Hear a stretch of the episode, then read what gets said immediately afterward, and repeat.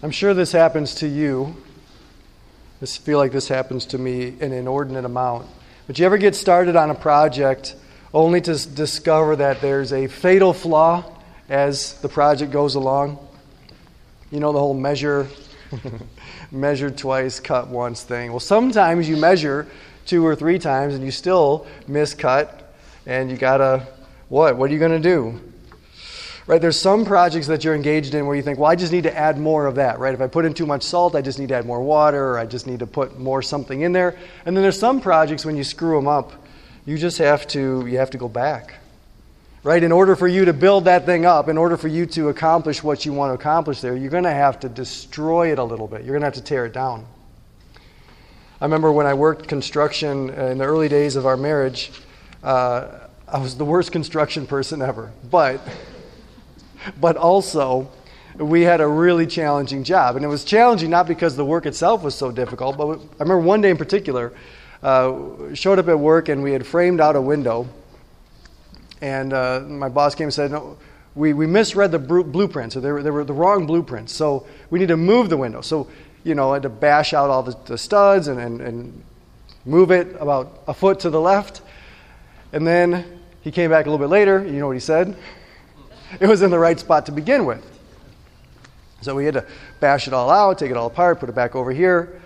And, and, and of course, my boss and my foreman are getting angry and angrier uh, because the, you know the, the, these little change orders, all so many change orders, right? And so then the last thing we did that day was we actually moved it back to the second position. So we moved the window framing three times, which is fine for me. I was getting paid the same hourly rate. But my boss wasn't happy because he was paying the same hourly rate for me to move studs around. So sometimes when you're working on projects, there's a lot of really frustrating changes, right? You, you've got to, you want to accomplish this thing, but you're going to have to tear something down. You're going to have to put it back up. You're going to have to tear it down again. You're going to have to build it up. You're going to tear it down again. But the goal, of course, is always to have something that is beautiful and functional in the end. And in the end, and thank goodness nobody could see that frame job on that window. Uh, but in the end, we made that beautiful and functional in time. But it's, it's a challenge, right? It's a challenge. Paul's using a lot of building up metaphors here at the end of 2 Corinthians. Open up in your Bibles to 2 Corinthians chapters 12 and 13, the last section here in 2 Corinthians. And I just want to, as we get into this, review briefly the history of 2 Corinthians because I think this is going to be uh, helpful and impo- important. So, Paul goes to Corinth and he establishes a church there. He's there for a while. He preaches, teaches, shares the faith, and gathers a, a group of believers who want to learn more about Jesus, who want to be members of one another, and, and be the body of Christ in Corinth. And he gets them pretty well established. He feels pretty good about it, and he leaves. And, uh, and within a few months, he hears uh, messages from people there, from, from uh, Chloe's people, and, and, these other letters and, and guests uh, coming to Ephesus where he is and saying, oh my goodness, you wouldn't believe there's a whole group that says they're of Paul, but then there's others that say they're of Apollos, and there's some that are of Cephas, and there's a Jesus party, and there's all of these shenanigans. So he writes, he writes a letter. He has to write another letter. They come back. He writes two letters. Uh, our First Corinthians is the second letter to the Corinthian church. Then after he writes First Corinthians, he gets a report back of just how bad things have gotten in the, the time it's taken him to send and receive these letters. So it's gotten so bad that he makes a trip over there. He calls this in 2 Corinthians, he calls it his painful visit. He shows up there and he's humiliated.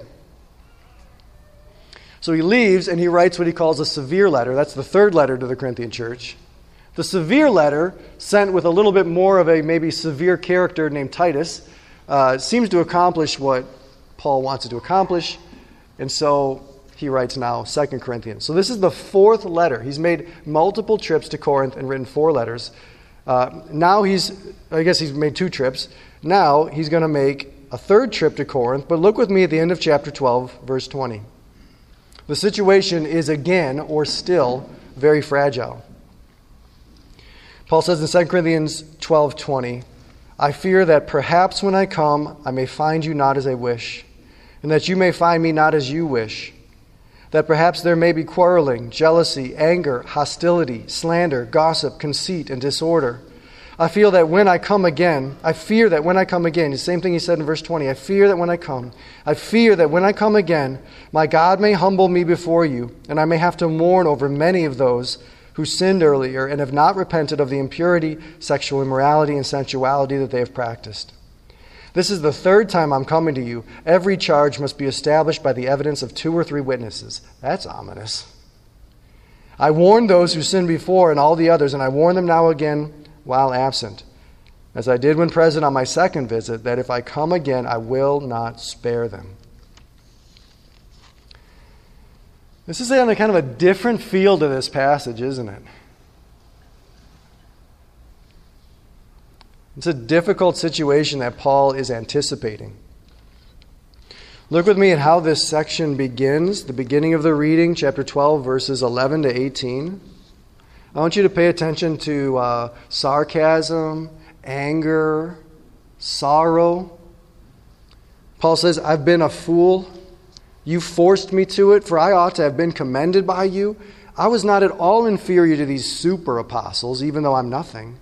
The signs of a true apostle were performed among you with utmost patience, with signs and wonders and mighty works. For in what way were you less favored than the rest of the churches, except that I myself did not burden you? Forgive me this wrong.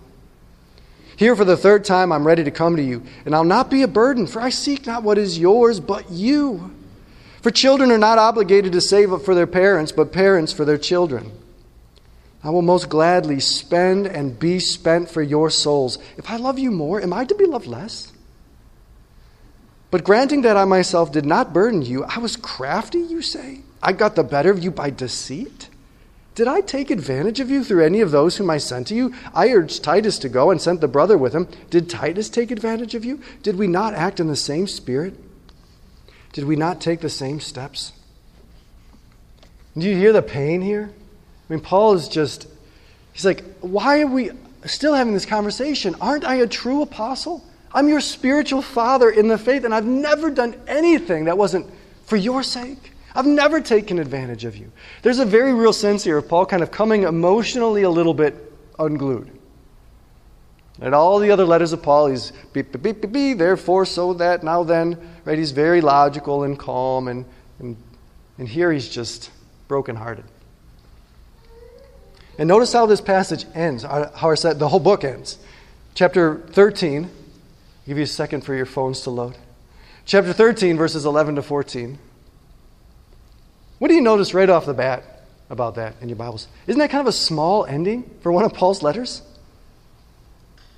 Think about some of his other letters and say hi to so and so and tell so and so to make sure they send some baked goods and, you know, like all this stuff. Here it's family brothers, rejoice. I should probably say that happier. Rejoice, aim for restoration, comfort one another, agree with one another, live in peace, and the God of love and peace will be with you. Greet one another with a holy kiss. All the saints greet you. The grace of the Lord Jesus Christ and the love of God and the fellowship of the Holy Spirit be with you all. This is the fourth letter Paul's written. He's made at least two trips, extended stays here in Corinth. He doesn't name anybody. Isn't that unusual? He doesn't send greetings from anybody that they know. The book ends with kind of a whimper. Right? You get the sense here that Paul's just tired. Rejoice, be restored. Please just live at peace. He's tired. He's not optimistic. I mean, I, I feel like the overall picture, the, the, the emotional tone of this chapter, of this section, is that Paul is exasperated, he is fatigued, he is hurt, he is dispirited. He is dispirited. That's not a good place to go, right? Have you been dispirited? Somebody you loved, something you invested yourself in, and it is not returning. It's hurting you. And you just think, what have I done? What am I supposed to do? It's a very hard place to get to. None of us like to get to that place.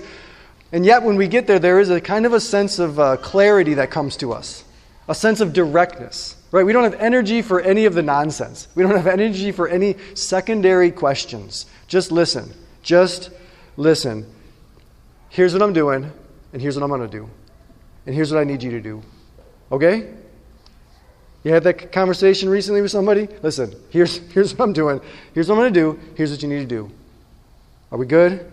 Can we stop having this conversation now? So, what, what is Paul doing? What is he going to do? And what does he need them to do? That's what this passage is about. There's a final appeal, a warning, and an application in this section. The appeal here, you may have noticed this repeated a couple times. The appeal is to let us build you up. We see this in chapter 12, verse 19. Paul says at the end of that verse, It is in the sight of God that we have been speaking in Christ, and all for your upbuilding, beloved. All for your upbuilding. Chapter 13, verses 9 and 10.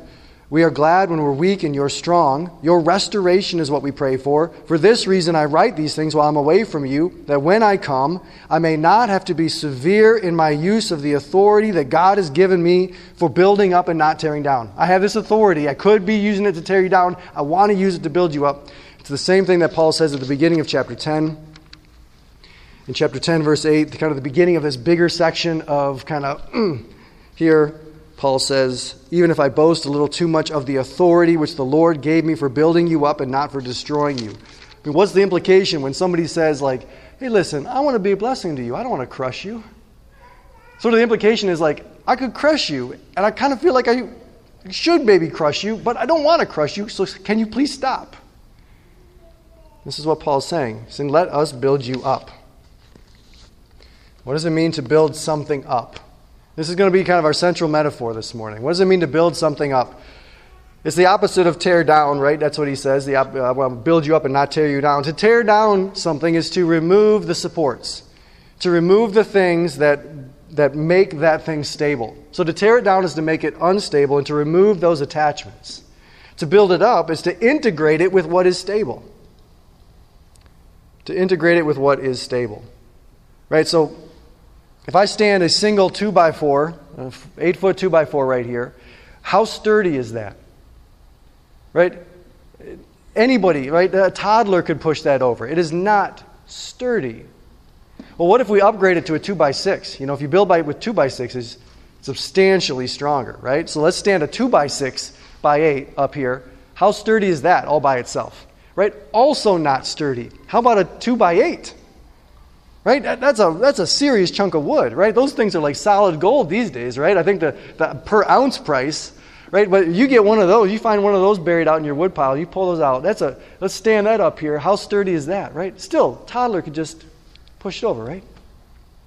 When it's by itself and it's not integrated into something that's stable and strong, it has no strength. It's, it's so easy to topple. So Paul wants to he wants to build them up. He wants to integrate them with what is stable and bring strength to them. And he wants them to bring their strength. Right? If you you've got a two by six and you put it in a wall, it makes that wall substantially stronger. He wants them to bring their strength back into this and to get strength from it. And he calls this restoration. We see this in chapter 13, verse 9. He says, Your restoration is what we're praying for. Your restoration is what we're praying for. And he says in verse 11 of chapter 13, he says, aim for restoration. Your restoration is what we're praying for, and we want you to aim for that same thing. Be restored to, be integrated with the real gospel, the real Jesus, the real Spirit. Be integrated and reattached to and restored to Paul and to the church. And Paul makes a, a little bit of a deal here about saying in verse 19, as we saw before, and also chapter 13, verse 3 says, You seek proof that Christ is speaking in me. I have this authority, and Christ is speaking in me. Paul has authority, he has the ability from God in Christ to speak authoritatively about the gospel and the life of faith. And that authority is meant to be a gift for the Corinthian church so that they, each individually and as a group, have an enduring and strong faith and life together there in Corinth. Right? Paul's aim is that there is a gospel outpost in that place that lasts beyond his life, that lasts beyond their lives, and that from there the gospel can spread to the whole region. So, this is what Paul's appeal is. Paul, godly leaders long to see each other and the church built up. But sometimes in this world, for them to do that, they're going to have to maybe be a little bit severe. That's the word in our Bibles for what Paul is warning them about. We see this in chapter 13, verse 2. He says, I warned those who sinned before and all the others, and I warn them now while absent, as I did while present on my second visit, that if I come again, I will not spare them. In verse 10, for this reason I write these things while I'm away from you, that when I come, I may not have to be severe in my use of the authority that God has given me. So Paul wants to them to let us build the Corinthian church up, but he warns them, not, I'm not going to spare you if you don't repent. Now, what is that threat actually? I think every time I read 2 Corinthians, I sort of imagine Paul like Vader coming into the sort of control room of a starship, you know, and you, you hear the and you know, like some guys making excuses or they're kind of getting lippy with Vader, and you know what happens, right? He's going to be severe. He's going to do, and all of a sudden, you know, I imagine the super apostles all just kind of like, but that's not probably what happened. I think we would have records in church history of Paul like being able to choke people out from a distance. So since we don't have that, I, I think in the text we find something else. What does it mean? What, what is this threat actually? I, I think we see it in chapter 12, verse 21. Paul says, I fear that when I come again, my, my God may humble me before you And then we take that and we add it to chapter 13, verses 8 and 9, where Paul says, We can't do anything against the truth, but only for the truth, for we are glad when we are weak and you are strong. So I think the threat, the severity that Paul is going to bring is he's going to humble himself and make himself weak to the Corinthian church. I think what this means is he is going to break his heart open for them. I will gladly spend and be spent for you. He's going to humble himself before them in an awkward expression of love. Uh, what's our, our word for this? Is uh, he's going to make a scene. Right? That's like the, the first commandment you know, in the real American cultural law. Don't make a scene. Just don't make a scene. Don't make a scene. Don't, don't get all sappy and cry and blubber and be an idiot. That's what Paul's going to do. That's, that's what he is threatening. That's his threat. God's going to humble me before you. And I'm going to be, I'm going to appear weak to you. I'm going to spend and be spent. I'm going to break myself open for you. He's going to humble himself and preach the gospel to the Corinthian church and tell them about how much he loves them and trust the Spirit to work. Have you ever done that? Have you ever been in a relationship, and a conversation where you've done that, where you've you have broken your heart open, you have become vulnerable, you have expressed your love, you have tried to point that person to Jesus, how do you feel? Or you feel like the world's biggest idiot. This is what Paul, he doesn't want this to happen. He, he wants them to just, like, he wants the Spirit to work without him having to do that. But he knows that a lot of times the Spirit works through that, through our weakness, as he just got done saying in chapter 12, through our vulnerability. So let us build you up. You will not be spared. And here's the appeal now. Here's this is an interesting thing. Chapter 13, verse 5. What does he say? He says, Examine yourself to see whether you are in the faith and test yourselves. Examine yourself to see whether you're in the faith and test yourselves. This word examine is a really interesting word. It's a there's a uh, Paul uses t- twice in our English translations it says examine. The different Greek words. And this one is the more severe. This is the one used in other places for cross examination at a trial. So put yourself on the stand and ask really challenging questions of yourself. You need to, you need to take a really good, close look at yourself. What is he saying? Examine yourselves to see whether you are in the faith. He's saying some of you might not actually be Christians. Because people can think they're Christians. People like to think they're Christians, don't they? And there's a whole industry of teachers and ministries who find it profitable to assure people that they're Christians. But they might not be. It's a challenging subject, a serious subject. What's the test? He says, Examine yourselves and test yourselves. He doesn't say what the test is. Tests might be different at different times in different situations, but it is always going to be centered around this question of building up. What are you attached to and what are you supporting? Are you attached to the gospel? Are you attached to Jesus? Are you attached to, what does he say in chapter 11, verse 4? A different gospel, a different Jesus, a different spirit. Are you attached to sin? Right? Many of these people are really attached to sin. He, gets done, he describes all this in chapter 12, verse 20 quarreling, jealousy, anger, hostility, slander, gossip. He talks about it in chapter 13 about sexual immorality and sensuality. That's the end of chapter 12.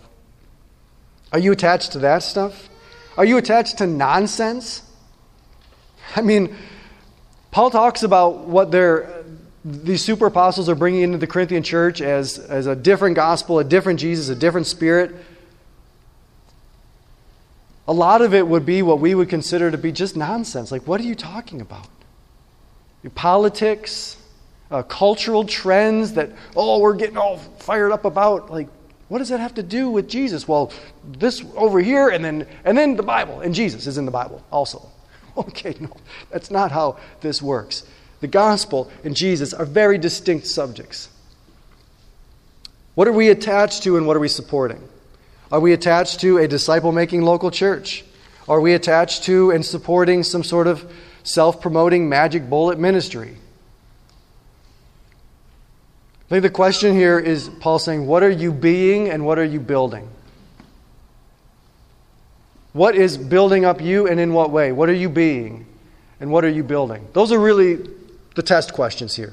Examine yourself to see whether you're in the faith. What is pouring into your life? Is it Jesus and the gospel or is it sludge and nonsense? And what are you attached to and building up? Is it gospel works and gospel fellowship and, and the body or what? So, this is what this chapter is all about this appeal, this warning, this application. So, now let's think a little bit about kind of what are the big principles here? What does this mean for us? And I think the, the number one thing is that the number one thing for us is that the goal, Paul says, the goal of everything is building up. The goal of everything is building up, upbuilding. Whatever authority we have is for this to spend and be spent for the souls of the people that God has put us among. This is what we have our authority for. I will most gladly spend and be spent for your souls. We have authority to be cracked open and poured out so that the church might be stronger and more luminous, that the word of the Lord might run and be glorified everywhere it goes. And let me just encourage you with like, you have authority from Jesus. You don't have Paul's level of authority. I don't have Paul's level of authority from Jesus. But we have authority from Jesus. We have strength. Where'd you get that strength from? I got that strength from Jesus. You have gifts. Where'd you get those gifts from? I got those gifts from the Spirit of the Lord. You've got understanding of Scripture and of life and of how Jesus merges with different subjects in life. Where'd you get that understanding from? Well, the Spirit gives us that understanding. You've got an influence over certain people in certain networks in certain places. Where'd you get that influence from? Well, the Lord put you there. You have authority. What's that authority for? What is it that the Spirit is in our lives trying to, to do? The Spirit is in our lives trying to build up the body of Jesus. 1 Corinthians 14 12, since you are so eager for manifestations of the Spirit, strive to excel in building up the church. Since you, are, you want to see the Spirit at work, then put your hand to the plow in this manner, building up the body, the church.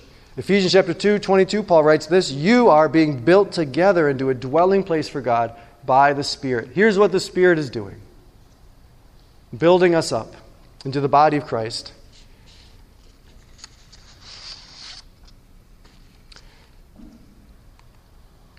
The goal is building up. And so, kind of the second big principle is for all of us. And this is really the subject that our section is about is to let your leaders build you up.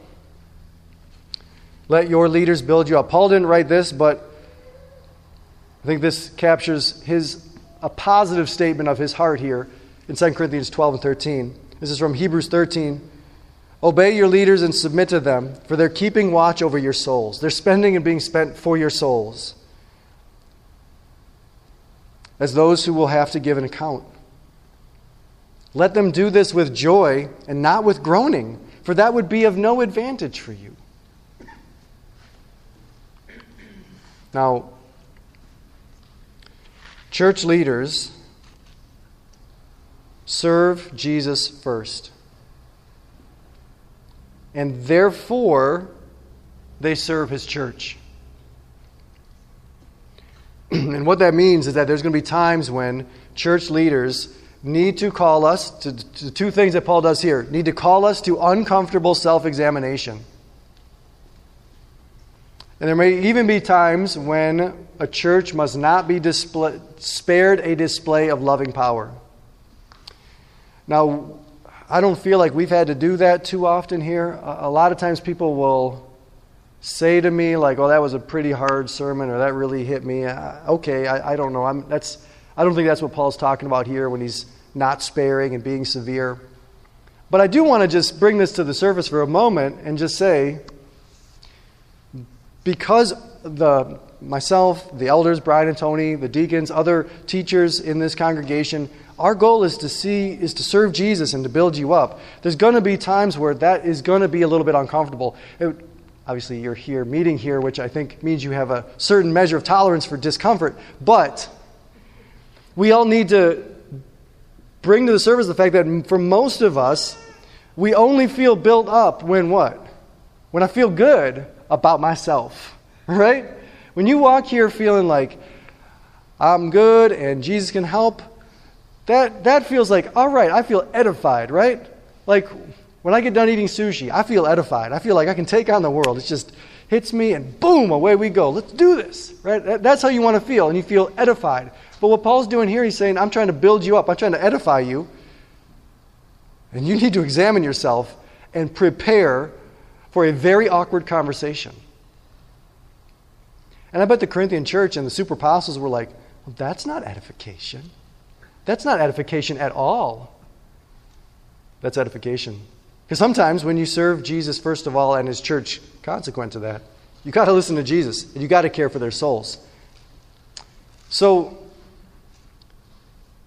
when you think about what edification is, I mean, some of us are spiritual masochists. I don't think you have to be like in pain every Sunday, but we have to at least open ourselves up to the sense that there's going to be some good words and some good hard words that are going to come at us from Scripture. And we need to be open to both of those things. All right, so let me give you some practical things for today. How to get built up. Right? If the goal of everything is to build up, and we're, we're trying to figure out how to build up and, and we want to do that well. How do we get built up? Here's five R's. It just happened. It was in the Bible. I'm sorry. Five R's. Number one is repent. Chapter 12, verse 21, Paul says, I fear that when I come again, my God may humble me before you. I may have to mourn over many of those who sinned earlier and have not repented. Are you doing stuff that you know you shouldn't do? Are you not doing stuff that you know you should do? Okay, let's stop. stop doing that stuff or start doing that stuff and, get help if you need help to stop with those sins. Right? The, the, the, older I get, the more I realize the Christian life is like a series of marathons. Right? You, you're never done. You just sort of like, you know, you get the, the, the slice of pizza and the Gatorade at the end of one, and then you just start the next one. That's a lot better. I'll talk through that. Uh, so, the Christian life is a series of marathons, right? You're like 0 to 18, 18 to 30, 30 to 50, 50, you know, there's, there's all these different things. So, if you're carrying a bowling ball, it makes it a lot harder. Let us run the race with patience. Let's uh, set aside every sin and the weights that so easily encumber us, the author of Hebrews says. Repent and get rid of the bowling balls.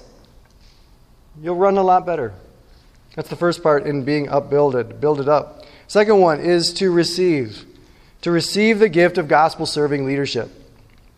So again, what Paul says several times in here, we have this authority to build you up. We have what we have so that you get attached to things that will make you stronger, and you can attach to people that you can make stronger. So you're stronger, they're stronger. You're more stable in your faith, they're more stable in their faith. Receive those gifts. So, who, who, what does Paul say here in chapter 13, verse 9? I think this is interesting. He says, We are glad when we're weak and you're strong. He's saying, just so long as your faith is stronger, we're happy. Who in your life is happy when your faith is stronger? Who is glad when they hear that your faith gets stronger? Right? Keep them around.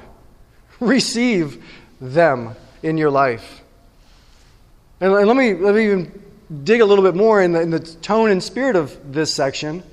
When's the last time somebody made you spiritually uncomfortable in a helpful way?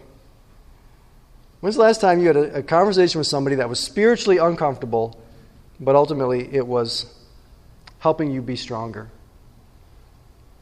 And, and who, if not, if you can't remember when that was, who in your life has permission to have those conversations with you?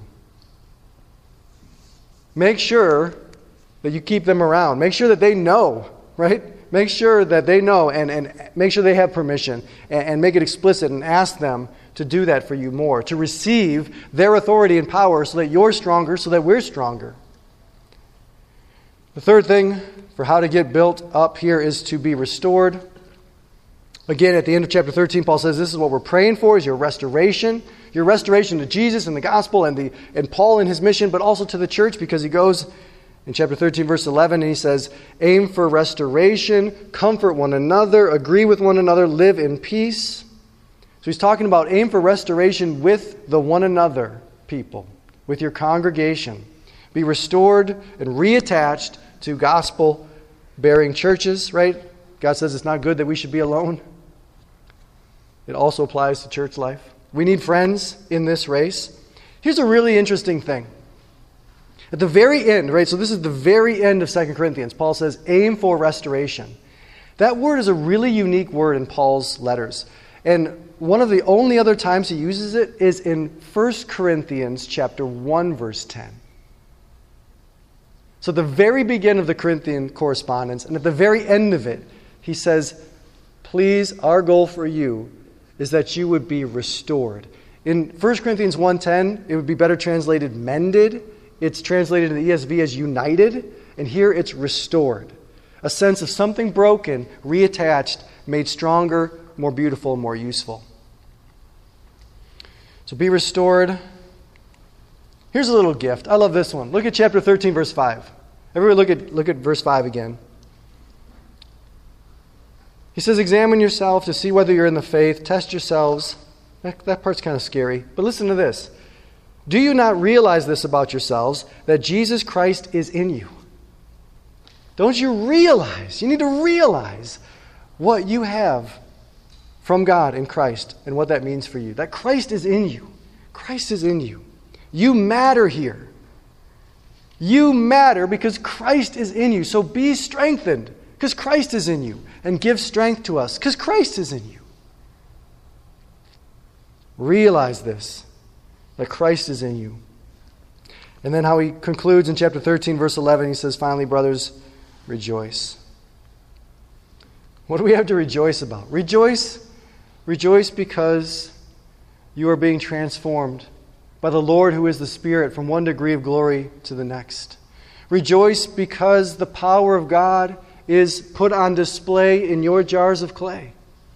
Rejoice because he who provides seed to the sower and bread for food will supply and multiply your seed for sowing and will increase the harvest of your righteousness. And rejoice because the grace of the Lord Jesus Christ and the love of God and the fellowship of the Holy Spirit will be with you all. Rejoice because God is at work. God's work is good. His work is us. God is not going to leave us in this. He will keep us, and He is. Building projects like church, like making disciples, they're complicated. Right? We're restoring strength to what is weak. restoring those who are weak to strength, making them beautiful and useful, glorious and good. And along the way, there's going to be a lot of discoveries, change orders, complications, challenges. There's going to be challenges for everybody. But we're building something here, right? We, like the Corinthian church, we're, we're the presence of Christ here in our communities, in the worlds that we inhabit, our workplaces, and our, our neighborhoods. We're building the presence of the kingdom of Christ here. And even though it's not easy, listen, it doesn't have to be as hard as it was at Corinth. Because we have the grace of God, the grace of the Lord Jesus, and the love of God, and the fellowship of the Holy Spirit with us all. We have it together in this church. So let's be supported. If you're weak, if you're struggling, seek out strength from the body. If you've got strength, if you're feeling bubbly and full of joy, give strength to someone who's weak. Let's build, let's build this thing up. And let's build each other up. Let's pray.